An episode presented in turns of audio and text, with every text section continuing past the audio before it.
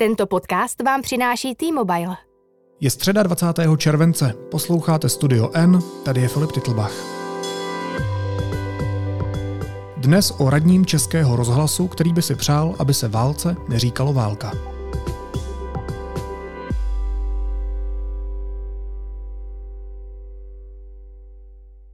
Zatím, ať hledám, kde hledám, nikdo nikomu žádnou válku nevyhlásil. Jediný, kdo o tom naposled mluvil, byla Jana Černochová, že jsme ve válce. Ale to zase není tak moc No, podstatné. nechcete mi říct, pane Jandáku, že ti uh, ruští vojáci jsou na Ukrajině na dovolené? Na dovolené určitě ne, ale máme mnoho stavů, nebo řekl bych, jaký je to stav dneska. Oni říkají, že to je prostě nějaká bezpečnostní akce, denacifikace a podobně, ale válka to není. Takže válka to není. Kdyby záleželo na radním českého rozhlasu Vítězslavu Jandákovi, česká veřejnoprávní média by stejně jako ta ruská neměla označovat ruskou agresi proti Ukrajině slovem válka. Jeho užití je podle něj dezinformace, protože Rusko ani Ukrajina válku nevyhlásili. Jandák se tak přidal k čistě kremelskému pohledu na boje na Ukrajině. Téma rozebereme s redaktorem deníku N Honzou Vednicrem. Honzo, vítej, ahoj. Ahoj Filipe, díky za pozvání. Když slyšíte v těch oficiálních médiích, tedy řeknu Česká televize, Český rozhlas, eh, tam se mluví o válce denodenně. Já s Je to dezinformace? Tím, podle mě ano. Tak pojďme si vyjasnit pojmy na začátek. Co je to válka? Líza Dmitrievová, 4 roky. Zabitá raketou Kalibr ve městě Vidnice. Elizej Rabukon, 13 let. Zabitý při odchodu z vesnice Peremoha, když ruští vojáci slíbili jeho rodině, že může odejít. Arzenej, 14 let, trefený fragmentem projektilu do hlavy. Medici se k němu nemohli dostat, protože se střílelo kolem. Sofie, 6 let, spolu s 1,5 měsíčním starým bratrem zastřelený v autě. Ve městě Nová Kachovka na jihu Ukrajiny. Já si myslím, že tohle je válka. Prakticky celá ruská bojeschopná armáda pozemní vtrhla na Ukrajinu. Srovnává tam města se zemí. A pan Jandák eh, si patrně myslí, že se tomu nemá říkat válka a čemu jinému bychom potom válka říkali. Já jsem přešetl čtyři jména, těch men stovky. Já myslím, že není o čem debatovat v tomhle případě. Ale pojďme použít argumentaci pana Jandáka. On tvrdí, že válka je pouze v případě, kdy oba státy, které proti sobě válčí, nebo alespoň jeden z nich, tu válku vyhlásí, což se v tomto případě oficiálně na papíře nestalo. Nikdo nikomu žádnou válku nevyhlásil. Ono se to nestalo, to je pravda. Ale mm, nestalo se to proto, že války už se nevyhlašují. A to neznamená ale, že neprobíhají. Války se nevyhlašují od roku 1945, kdy skončila druhá světová válka. Státy světové se snažily dojít k nějakému uspořádání, aby, aby už se tyhle hrozné věci neděly, jako jsou války, nebo se aspoň děly nějak minimálně. A jednak teda vznikla charta OSN a potom koncem 40. let eh, byly přijaté ženevské konvence. A v těch konvencích eh, je vlastně napsáno, vystíženo, že se týkají jak vyhlášených válek, tak všech eh, i nevyhlášených nebo všech ostatních ozbrojených konfliktů. Hmm. Čili z pohledu těch ženevských konvencí je to vlastně úplně jedno, jestli nějaký konflikt byl vyhlášený nebo nebyl.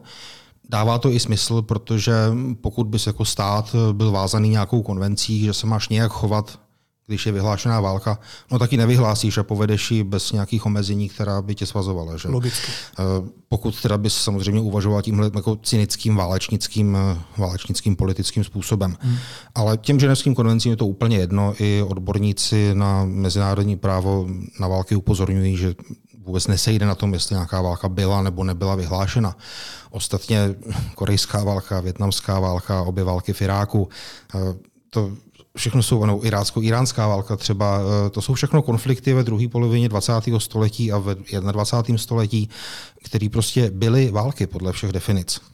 Nemá smysl se tvářit, že pro to slovo prostě nenajdeme obsah, jenom proto, že agresor nám nedovolil ho použít. To je úplně směšné. Proč má Vítězslav Jandák tu potřebu tohle rozporovat? To je dobrá otázka na Vítězslava Jandáka. Jak si to vysvětluješ ty? Vítězslav Jandák ehm, možná chce být nějakým způsobem zajímavý tím, že bude říkat něco, co není tak jako úplně v tom mediálním mainstreamu uh, běžné. Hmm. Uh, také je možné, že prostě už uh, tohle je vždycky těžké jako říkat o lidech, kteří mají nějaký věk, ale je možné, že se v tom světě prostě už neorientuje, že tomu jako nerozumí, že sleduje nějaké zdroje, které mu říkají asi něco trochu jiného, než, než říkají třeba veřejnoprávní média, světová média, novináři, reportéři, kteří jsou na Ukrajině. Možná, možná, možná si myslí, že prostě tady tím trošku jiným úhlem pohledu bude nějakým způsobem pro určité publikum zajímavý, těžko říct, já mu do hlavy nevidím, ale Tady je problém, že on jedno z těch veřejnoprávních médií kontroluje. Ano. ano. Co to teda je, když to není válka, podle něj? Vítězslav Jandák přijal v tom rozhovoru eh, s Lubošem Ksaverem Veselým na XTV eh, takový pohled, nebo razil takový pohled, že to je konflikt. Obáváte se toho, že ať tomu říkáme jakkoliv, ať, je tady, ať tady po vašem válka to není, ale je to něco, ne je to nějaký konflikt, to můžeme říct? Konflikt. Je to konflikt. Je to konflikt dvou sousedících zemí, které mají velmi dlouhou společnou historii a nějak se na sebe naštvali. Konflikt to nepochybně je, eh, o tom nemá smysl pochybovat, ale teď se vlastně jenom dostáváme k tomu, jestli proto máme nebo nemáme jazykově nějaké dostatečně trefné označení. Jo, eh, konflikt, eh, konflikt prostě může být i něco, něco menšího. Třeba nebo když my něco, dva se pohádáme. Něco, co nebudí takovou emoci, eh, třeba i v politice, třeba když my dva se pohádáme, což se nestane. Ale eh, konflikt prostě má spoustu různých významů, odstínů, každý si tam potom může představit, jako co, co vlastně chce, kdežto válka ve spoustě, nebo u spousty lidí válka je vlastně to nejhorší, co může být naprosto oprávněně protože tam přestávají platit pravidla, přestává fungovat jakákoliv lidskost, přestává, končí možnost dovolat se nějaké spravedlnosti. A Rusko nechce a s nimi Vítězslav Jandák k tomu říkat válka, protože by vlastně muselo přiznat, že rozpoutalo válku. Nakolik se ten jeho výklad a vůbec celé to rozmělňování významu celé té věci uh, liší od kremelské propagandy? No prakticky vůbec. Akorát, že kremelská propaganda má tu možnost si ve vlastním státě, který ovládá, to je v Rusku, vynutit, aby se tomu média podřídila. Vítězslav Jandák je jedním z rady, která má, rozhlasové rady, která má ze zákona devět členů, takže on takovou sílu nemá. A, ale ty rozdíly tam prakticky nejsou. Když si poslechneš Vítězslava Jandáka v tom XTV, tak tam tvrdí. Oni říkají, že to je prostě nějaká bezpečnostní akce, denacifikace a podobně, ale válka to není, takže válka to není. On vlastně jedna ku jedné, kontrol C, kontrol V, přejímá to, co říká Vladimir Putin a, a vlastně ta ruská politická nebo vládnoucí elita. Jak si říkal, pan Jandák je radním Českého rozhlasu, eh, tvrdí, že veřejnoprávní médium šíří dezinformace tím, že právě používá slovo válka a nepoužívá třeba konflikt nebo vojenská operace nebo denacifikace, jako to používá Vladimír Putin a jemu blízcí lidé. Um, vnímáš to jako nepřijatelný tlak na to veřejnoprávní médium z jeho strany?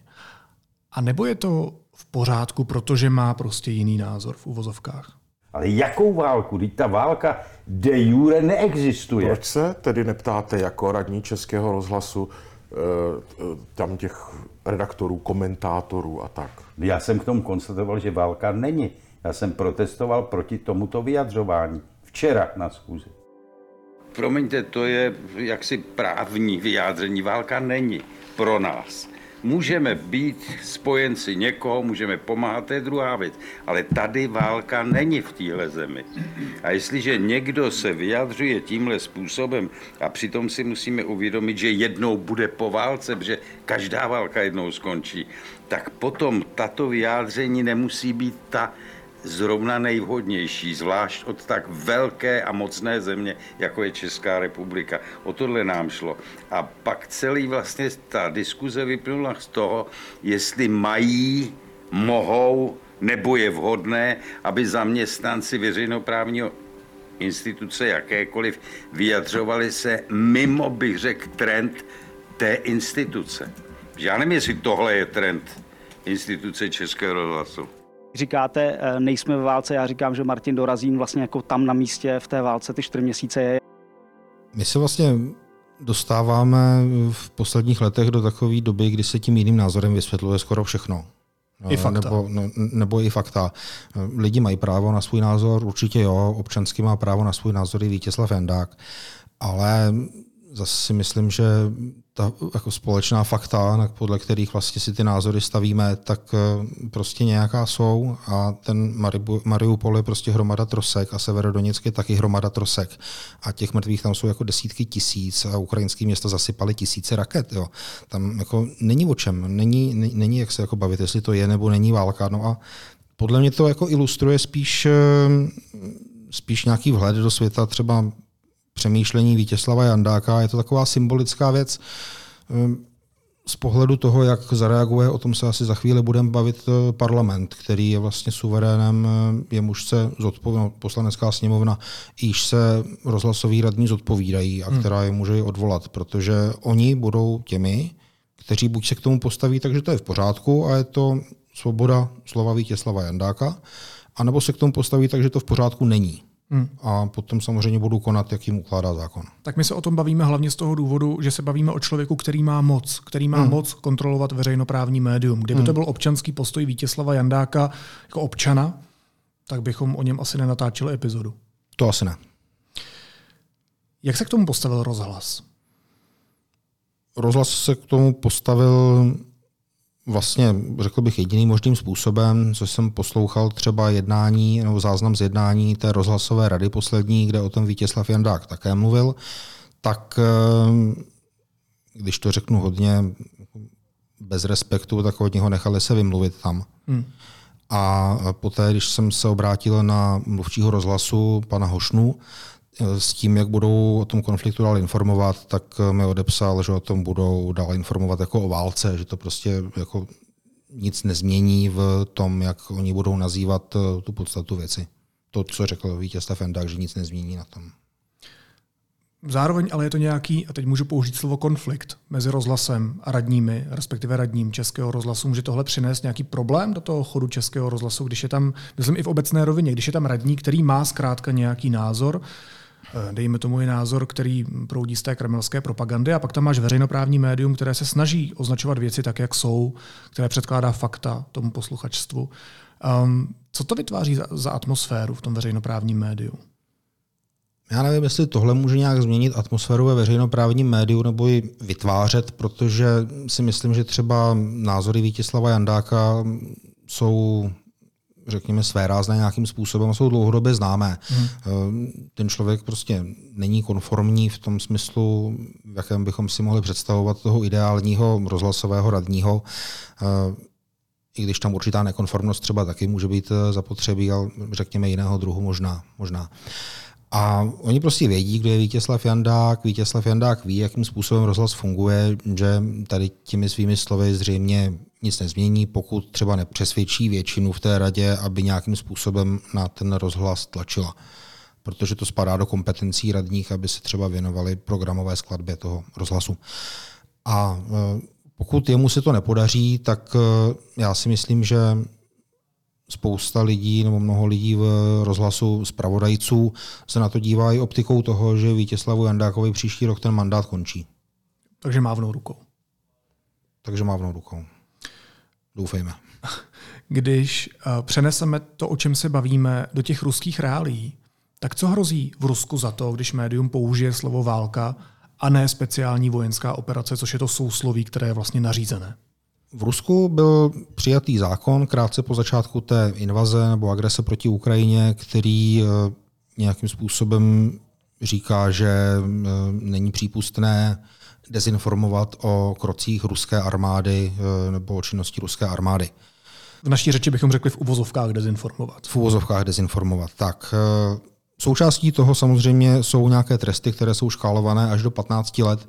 Záleží na tom, jak to třeba prokuratura, soudce posoudí, eh, nebo jak se k tomu postaví, eh, jestli vyhodnotí, že to bylo hodně závažné, hmm. nebo že to bylo organizované, nebo že nebylo. Eh, to je spíš takový jako bič, který nevíš, jak na tebe jako tvrdě dopadne, protože ty ruské úřady a ty složky jsou ochotné občas ty tresty dávat vysoké.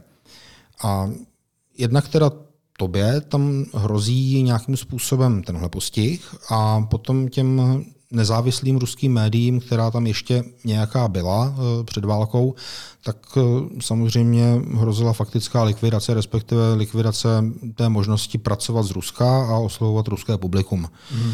Když se podíváme eh, třeba na média jako Dožď, Echo Moskvy, Moscow Times, vlastně, vlastně i Meduza, i když ta vlastně působila z Rus, mimo, mimo Rusko už před válkou, tak eh, to jsou média, která jsou teď v Rusku blokovaná a jejich obsah se k Rusům nedostane. Pokud eh, ho třeba nějakým způsobem pokud to neobejdou, třeba, že to streamují na YouTube, protože Jasně. YouTube, pokud jim ještě blokovaný v Rusku není.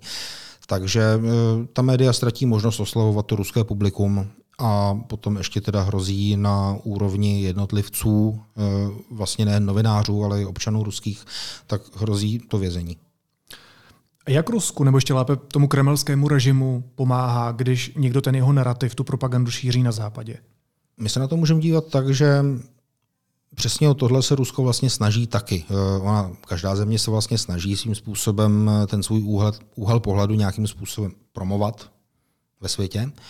A eh, Rusko se snaží ten svět přesvědčit, že to není válka, že tam je nějaká jenom speciální vojenská operace, která jde podle plánu a že dělají tu denacifikaci, jak tomu říkají. A to, o co Rusku jde, tak jak to čtu já teda, tak je, aby vlastně svět přestal Ukrajinu podporovat, eh, respektive Západ, aby přestal Ukrajinu podporovat protože bez těch západních zbraní, eh, které Ukrajina má a které dostává, tak hmm. nebude tak dobře schopná odolávat Rusku a hmm. Rusko se vynutí nějaké své podmínky. Podle mě Rusko už velmi dobře ví, že celou Ukrajinu prostě nezvládne pozřít a že i kdyby obsadilo část Ukrajiny a dokázalo si vyjednat nebo vynutit nějaké příměří, které třeba časem přejde v trvalejší klid zbraní, takže to je vlastně něco, co by mohlo ruskému publiku prezentovat jako úspěch, eh, ať už je to třeba to pozemní propojení s Krymem, které před válkou nemělo, nebo, nebo dobytí celé Luhanské oblasti, eh, Doněcké oblasti případně. To by už Rusko dokázalo prezentovat jako svůj úspěch. A když samozřejmě někdo ty věci říká za Rusko na západě, takové to, že to vlastně není válka, že to nebude tak horké a tedy, tak eh, veřejnost třeba začne pochybovat, jestli na tom něco není. A potom ale veřejnost taková pochybující už není tak moc ochotná podporovat kroky svých vlád, které třeba Ukrajinám, mm-hmm. své vlády, která té Ukrajině pomáhá. Posílají zbraně a eh, snáší třeba i vyšší ceny pohonných hmot, eh, plynu a tak dále. A když veřejnost bude pochybovat, jestli to vůbec je válka a jestli nám o tom prostě někdo jenom nelže, tak nebude ochotná tu vládu podporovat tolik. Takže když použiju politický žargon, tak Vítězslav Jandák se stal takovým užitečným idiotem té ruské propagandy, kremelské propagandy? Mně se to jako příčí použít takhle veřejně, ale on dělá to, co ruská propaganda potřebuje, jednoznačně. Takže do té definice spadá? Nebudu říkat, že ne. Říkám to já.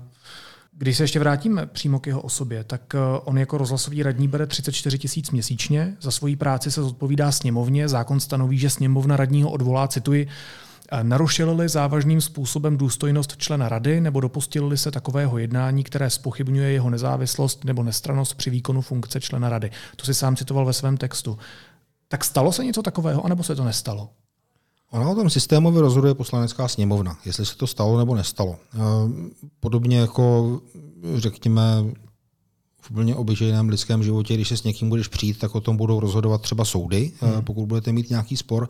Tak eh, v tomhle případě poslanecká sněmovna může ze zákona odvolat radního, jak, jak si říkal. Fungovalo by to tak, že nejdříve by se to projednávalo systémově ve volebním výboru sněmovny, a potom, pokud by ten výbor eh, doporučil odvolání třeba toho radního, tak by se to dostalo na plénum, na celou sněmovnu. Takhle se postupovalo eh, před eh, volbami posledními sněmovními, když odvolávali Hanu Lipovskou mm-hmm. a taky radní. V tom volebním výboru koaliční poslanci mají vlastně převahu 9 ku 7 nad opozicí, takže i kdyby opozici tam chtěla Vítězslava Jandáka držet, tak eh, koaliční poslanci mají tu sílu, aby přes ten výbor prosadili to, že teda Vítězslav Jandák už radním být nemá. Ale jestli se to na, tu sněmo, jestli se to na ten výbor ve sněmovně dostane, eh, to ještě uvidíme samozřejmě. Uvidíme, co se bude teďka dít dál, protože ta vůle řešit to mezi minimálně částí koaličních poslanců i těch vlivných je. A to mě zajímá, protože ty jsi zjišťoval jejich reakce, tak jaké jsou? Já jsem oslovil systémově eh, poslance z toho volebního výboru, eh, poslance, kteří vedou eh, poslanecké kluby nebo jsou místopředsedy poslaneckých klubů a předsedy stran. Neodpověděli všichni, ale z těch, co odpověděli, tak třeba Vít Rakušan, šéf stan, říká, že by se to mělo řešit nebo mohlo řešit, že to je námět na řešení minimálně na úrovni předsedů což je víceméně formát, který sám o sobě nic nerozhodne, ale předsedové jsou ti nejmocnější eh, v poslaneckých eh, formacích nebo vůbec ve svých stranách. Že? A třeba eh, vedení poslaneckého klubu ODS, Marek Benda a Eva Dekroa, tak s těmi, když jsem se o tom bavil, tak říkali, že ta cesta vede přes výbor, šéf poslanců KDU ČSL Marek Výborný si chce promluvit se svými kolegyněmi ze strany eh, z KDU ČSL v tom volebním výboru. Chce to řešit i třeba Jan Lacina, který je za stan přímo ve volebním výboru. Takže eh, ta vůle řešit to tam mezi těmi, co mi odpověděli, je a asi lze očekávat nějakou snahu to tam nějakým způsobem zvednout, to téma. Ještě poslední otázka, taková hypotetická. Jestli mě by zajímalo, jestli je vůbec správným řešením toho Jandáka odvolat, i když v té své roli uh, radního českého rozhlasu tlumočí kremelskou propagandu, jak jsme říkali. Jestli to nemůže naopak v té společnosti posílit tyhle extrémní názory, uh, tím, že si lidi řeknou, aha, oni toho Jandáka umlčují, podívejte se, řekl jenom ten svůj názor, hned ho odvolali, nechtějí slyšet pravdu, pravda je úplně někde jinde. Znáš to, jak ty emoce fungují a jak ten narrativ dneska podporují dezinformační weby. Ptám se na ty důsledky, které by to mohlo mít. To bude záležet na tom, jak dobře to zvládnou případně vládní poslanci a lídři koalice komunikovat. Je to určitě citlivá věc, protože odvolávání radních se neděje často. Hmm. Ne z takovýchhle důvodů. Co si budeme povídat, nečasto se děje i to, že světová supervelmoc přepadne evropskou zem a půl roku tam vraždí. Takže my žijeme v dost mimořádné době, eh, mimořádných dění na politické nebo na vojenské bohužel scéně a mimořádných výroků k tomu. To za to úplně nemůžem, že ta válka začala, nebo vůbec za to nemůžem, eh, že se k tomu Vítězslav Jandák takhle rozhodl vyjádřit, no tak je své právný, to je jeho věc. A vláda eh, buď řekne, nebo teda vláda, eh, řekněme koaliční většina ve sněmovně, to je těch 108 poslanců, kteří lze očekávat, že budou vůči Vítězslavu Jandákovi kritičtější asi než poslanci ANO nebo SPD, tak eh, ti buď řeknou, že je to takhle přípustné, je to svoboda názoru, a nebo že to není v souladu s tím požadavkem nestranosti toho radního, protože Vítězslav Jandák, jak jsem říkal, bere kontrol C, kontrol V e, slova, která jdou z Kremlu což eh, je jedna ze stran konfliktu, která se snaží eh, tu svou optiku prostě prosadit co nejvíc. A potom by ho mohli odvolat. A pokud ho ale neodvolají, tak já si třeba myslím, že vládě se potom bude poměrně hůře argumentovat takovým tím způsobem, je válka, dějou se mimořádné věci, musíme se uskromňovat, kdo může, samozřejmě, hmm. někteří už nemůžou. Eh, musíme se uskromňovat je to prostě strašně těžké, ale nějak to zvládneme. Protože když lidi uvidí, že člověka tady s těmi výroky, tady s tím pohledem na svět, na média, nechají sedět v radě, která je placenou funkcí, veřejností placenou funkcí, no tak si ty lidi ale řeknou, tak asi to je jenom nějaké názorové pnutí a není to asi tak horké, ne, když ho tam nechávají sedět. Já si myslím, že vládě by to symbolicky mohlo hodně přitížit potom ve snaze nějakým způsobem tady tu společnost provést tímhle těžkým obdobím, když, když to teda řeknu trošku jako nadneseně. Ale eh, pokud prostě lidi uvidí, že tohle je naprosto v pořádku, tohle říkat ve funkci a brát za to veřejné peníze, no tak to asi nebudou vnímat jako problematické jednání a tu válku jako něco zásadního, když, když je tohle možné.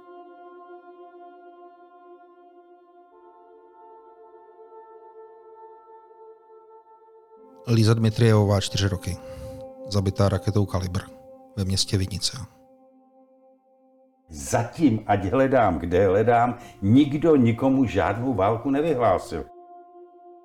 Elizej Rabukon, 13 let. Zabitý při odchodu z vesnice Peremoha, když ruští vojáci slíbili jeho rodině, že může odejít. Oni říkají, že to je prostě nějaká bezpečnostní akce, denacifikace a podobně, ale válka to není. Arzenej, 14 let, trefený fragmentem projektilu do hlavy. Medici se k němu nemohli dostat, protože se střílelo kolem. Takže válka to není. Sofie, 6 let, spolu s 1,5 měsíčním starým bratrem zastřelený v autě. Ve městě Nová Kachovka na jihu Ukrajiny. Říká redaktor deníku N Honza Vednicer. Honzo, moc ti děkuju a měj se hezky. Ahoj. Díky za pozvání.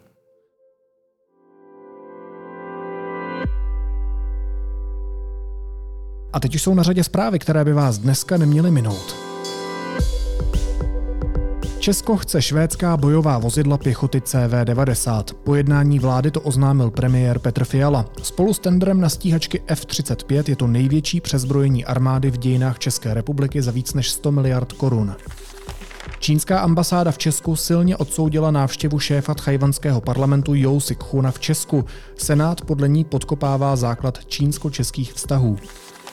Bezprecedentní vlna horka od minulého týdne zužuje jihozápadní části Evropy. V Portugalsku, Španělsku a Francii bojují s rozsáhlými požáry. Teploty přesahují 40 stupňů Celsia a vyžádaly si stovky životů.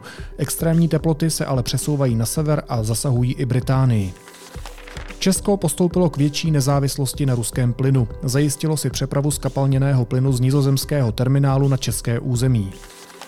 A státní dluh v pololetí stoupl o 242 miliard na 2,7 bilionu korun, uvedlo to ministerstvo financí. Na každého Čecha tak hypoteticky připadnul dluh zhruba 257 tisíc korun.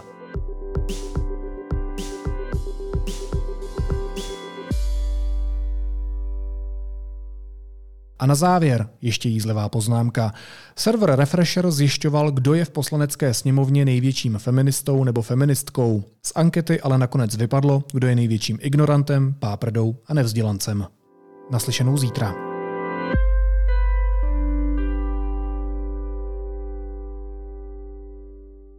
Léto jede dál a data taky, tak je klidně vyčerpejte na cokoliv. V apce vám do konce prázdnin dáme další zdarma a na prodejně na vás bude čekat vodotěsný vak jako dárek. Více na t-mobile.cz lomeno letní data.